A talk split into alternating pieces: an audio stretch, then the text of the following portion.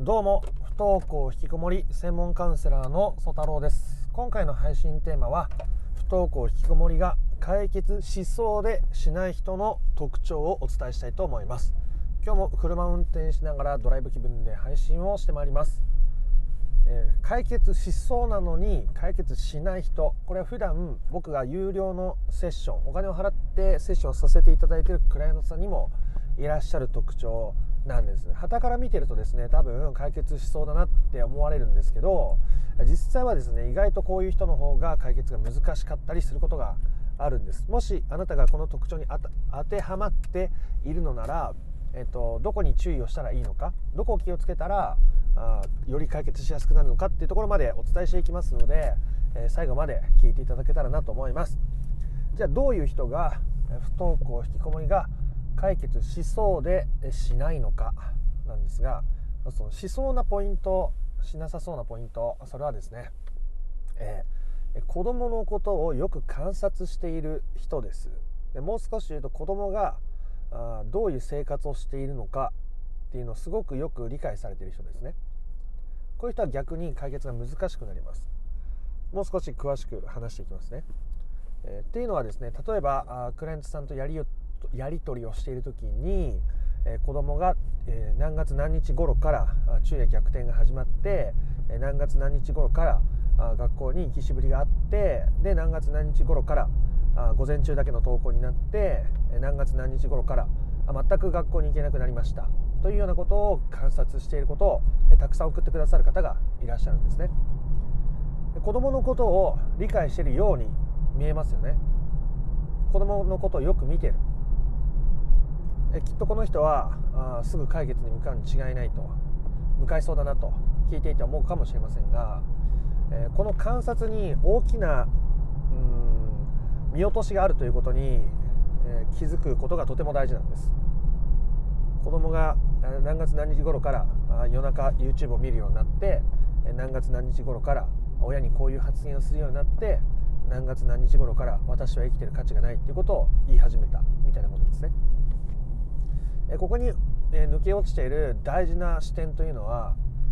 子どもの行動は観察しているけれども子どもの感情を理解できていないということですね。お子さんが何をしているのかとかどう過ごしているのかよりも子供がどんな気持ちでいるのかということに目を向けない限りは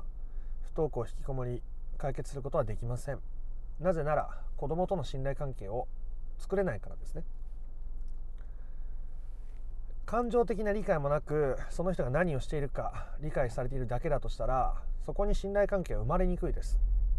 例えば会社で上司が私のことをよく観察している、えー、何月何日頃事務の仕事をここまでやった。何月何日頃この企画書を出した。とかですね。把握されているだけだとしたらそこに愛情を感じますか？そこに信頼を感じますか？もしかしたら監視されているという気持ちすら抱きかねないと思います。少なくとも感情的に理解されているとはとてもじゃないですけど感じられないと思います。これを子供に対してやってしまうと結局なんかよく見ているように見えて、えー、全然見れてないってことが起きちゃうわけです。でこれはですね頭のいい人ほど頭の回転が速い人ほど陥りやすい落とし穴でして、えー、結局その子供が何をしているかっていう部分だけ見てても解決しないんです。でこれ裏を返せばですねじゃあ子供をどうやって理解していけばいいのかって話になるんですけど感情的なところを。こういう人っていうのは自分の感情に鈍感になっちゃってるんですね。自分の感情に鈍感になっているから何が起きているかという現実的なところは見えたとしてもその裏側にある自分の感情というものに触れることが苦手になっているんです。自分に対する理解が浅いから子供に対する理解も浅くなってしまってお互いの信頼関係が作りづらくなってしまうということですね。なので、えー、解決しそうでしない人の特徴としては子供のことをよく観察しているけれどもそれは出来事だけを見ているのであって感情的な理解のところにたどり着いていない。そしてそれは自分に対する感情的な理解にも乏しいということです。じゃあなんで感情的な理解が乏しくなってしまっているのかですよね。でそれがわからないとどうやって感情的な理解を自分に対して深めることができるのかがわからないからです。話してみたいと思います。なぜ感情的な理解を自分に対して持てていないのかですが人というのはですね、えー、これは親でも、まあ、僕でも、まあ、全ての人がそうですが愛情を感じられるといううセンサーが強い人は悲しみを感じるセンサーもそれなりに強いわけです。つまり感情の感度というのはポジティブな方に関してもネガティブな方に関しても表裏一体で、えー、まあ、その上でもちろんポジティブが大きい人もいますけど基本的には表裏一体なんですね。でつまりその人は自分の感情に蓋をせざるを得ない状況があったから自分の感情の感度を落としているわけです。あなたがなんか感情的に劣っているわけでもなければうん不器用というかちょっと苦手なわけです。感情に触れること自体が自分の。なぜなら触れてしまうと大きな悲しみを感じたり大きな辛さを感じたり大きな虚しさを感じたりすることがあるからあなたは感情に蓋をするようになってしまったのです。それはおそらくあなたの幼少期あなたの子供の頃の親との関係に多くの場合があ由来しているものですけどもだからこそあなたは自分の感情に蓋をすることを無意識の戦略として取るようになってしまったんですね。でも人間として生きていく中でその表面的な出来事に対してアプローチをすることで、まあ、なんとか現実を切り抜けてきたと思うんです。その見える事実は、まあ、頭の回転が速い人ほどよく見えますしでもそこに自分に対する感情的な理解が追いついていないから周りとの人間関係を構築構築するのが苦手だったりするわけですね。なので、えー、どうしていけばいいかをここから話していきたいと思いますが普段自分が何を感じているのかっていうことにしっかり目を向ける時間を作ってみてください普段自分が何を感じているのかですねで自分が何を感じているのかっていう理解が深まるとあきっと子供はこう感じているんだろうなとか子供が今どんな表情でどんな感情で今やってほしいと思ってるんだろうかやってほしくないと思ってるんだろうかってことが読み解けていくと思いますし読み解けない時にどういうコミュニケーションを取ればいいのかっていうこともだんだんと分かってくるわけです。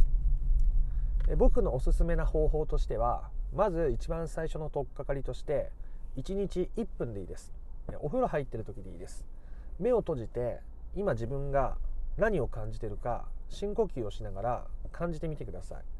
あ今日も疲れたな。っていう感じかもしれないですし今日晩ご飯上手に作れたなかもしれないしえ子供のことが頭から離れずにぐるぐる回っているなかもしれないです。そうやって、えー、1分でいいので自分の今感じていることに目を向けるようにしてみてください。えそうすることによって、え自分への感情の理解が深まっていきます。もしその時に悲しいなとか寂しいなとか辛いなって思う気持ちを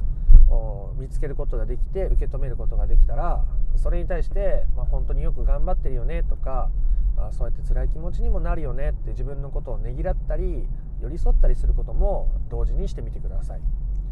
そしてあなたが自分に寄り添えれば寄り添うことができるほどあなたは子供に寄り添うことができるようになっていくわけです。子供に寄り添う寄り添うと思うよりまずあなたがあなたに寄り添えないのであれば子供に寄り添うとことはほとんど失敗に終わるはずです。なので、えー、あなたがあなたに寄り添うことが子供への理解とか不登校引きこもりの本質的な解決にたどり着くために必須になるわけです。解決しそう、ね、自分はよく子供のことを見てる。よく子供のことを観察している。それはそれでもちろん、うん、素晴らしいことだと思います。ただそこに感情的な理解が伴わなければそれはただの観察であって理解には及ばないわけです。で子供のことを理解しましょう。の前に自分のことを理解しましょう。あなたは今まで一生懸命頑張ってきたかもしれません。とても辛い思いを我慢してきたのかもしれません。そんな感じすら感じ感じないように自分の心を麻痺させて、えー、一生懸命やってきたのかもしれません。それが当たり前だと思って。でも本当に当たり前でしょうか？あなたは本当に何を感じているんでしょうか？1日1分お風呂に入ってる時でいいので感じてみてください。もし、うん、もうちょっと感じられそうだなとかもうちょっとやってみようかなって思ったら慣れてきたらそれを3分にしたり5分にしたり10分にしたりしてみてください。もしあなたが1日10分そのような時間を取れるようになったのであればきっとあなたは自分に対する理解を日に日に深めていくことができるようになるはずです。そしてお子さんに対する理解を日に日に深めて寄り添うことができるようになっているはずです。あなたは今お子さんのことをどれだけ理解できていますか？それよりもまずあなた自身のことをどれだけ理解することができていますか？それはあなたが今どのように過ごしているかという行動的な部分だけではなくてあなたが何を感じてどういう気分で過ごしているのかという感情的な理解そしてそれに寄り添うことが本当に本当にとても大切になっていきます。本当に解決したいのであれば自分の感情と向き合うこと時に、えー、大きな苦しみや悲しみや孤独や虚しさを感じることもあるかもしれません。辛かったな寂しかったなと思う時もあるかもしれません。ただあなたがその感情のセンサーを磨いていくことで向き合っていくことでまたあなたはより大きな愛情を自分に対しても感じられるようになるしそれを子供に向けたり子供から向けられている愛情に気づくこともきっとできるようになっていくはずです。是非1日1分お風呂の中で目を閉じて今自分が何を感じているかから始めてみてください。ということで今回は不登校引きこもりが解決しそうで解決しない親の特徴についてお話をさせていただきました。もっと詳しく知りたいよという方はですね配信の説明欄配信チャンネルの説明欄から不登校引きこもり解決のための3種の神器を無料でプレゼントしている公式 LINE がありますので URL から友達追加をしていただいてプレゼントを受け取ってください。私の場合はどうしたらいいんだ？どういうふうに取り組んでいっていいかわからないいろいろ音声聞いてみたけどという方はですねコメント欄にコメントを残していただいたりそちらの公式 LINE の方からご相談いただければ返答させていただけると思いますので、えー、登録をしてみてください。コメントを残してみてください。いいねボタンを押してみてください。ということでまたこの配信ではですね不登校引きこもり解決のための方法を続々とお伝えしておりますのでまた別の配信でもお会いできることを楽しみにしております。それではまたお会いしましょう。ありがとうございました。ソ太郎でした。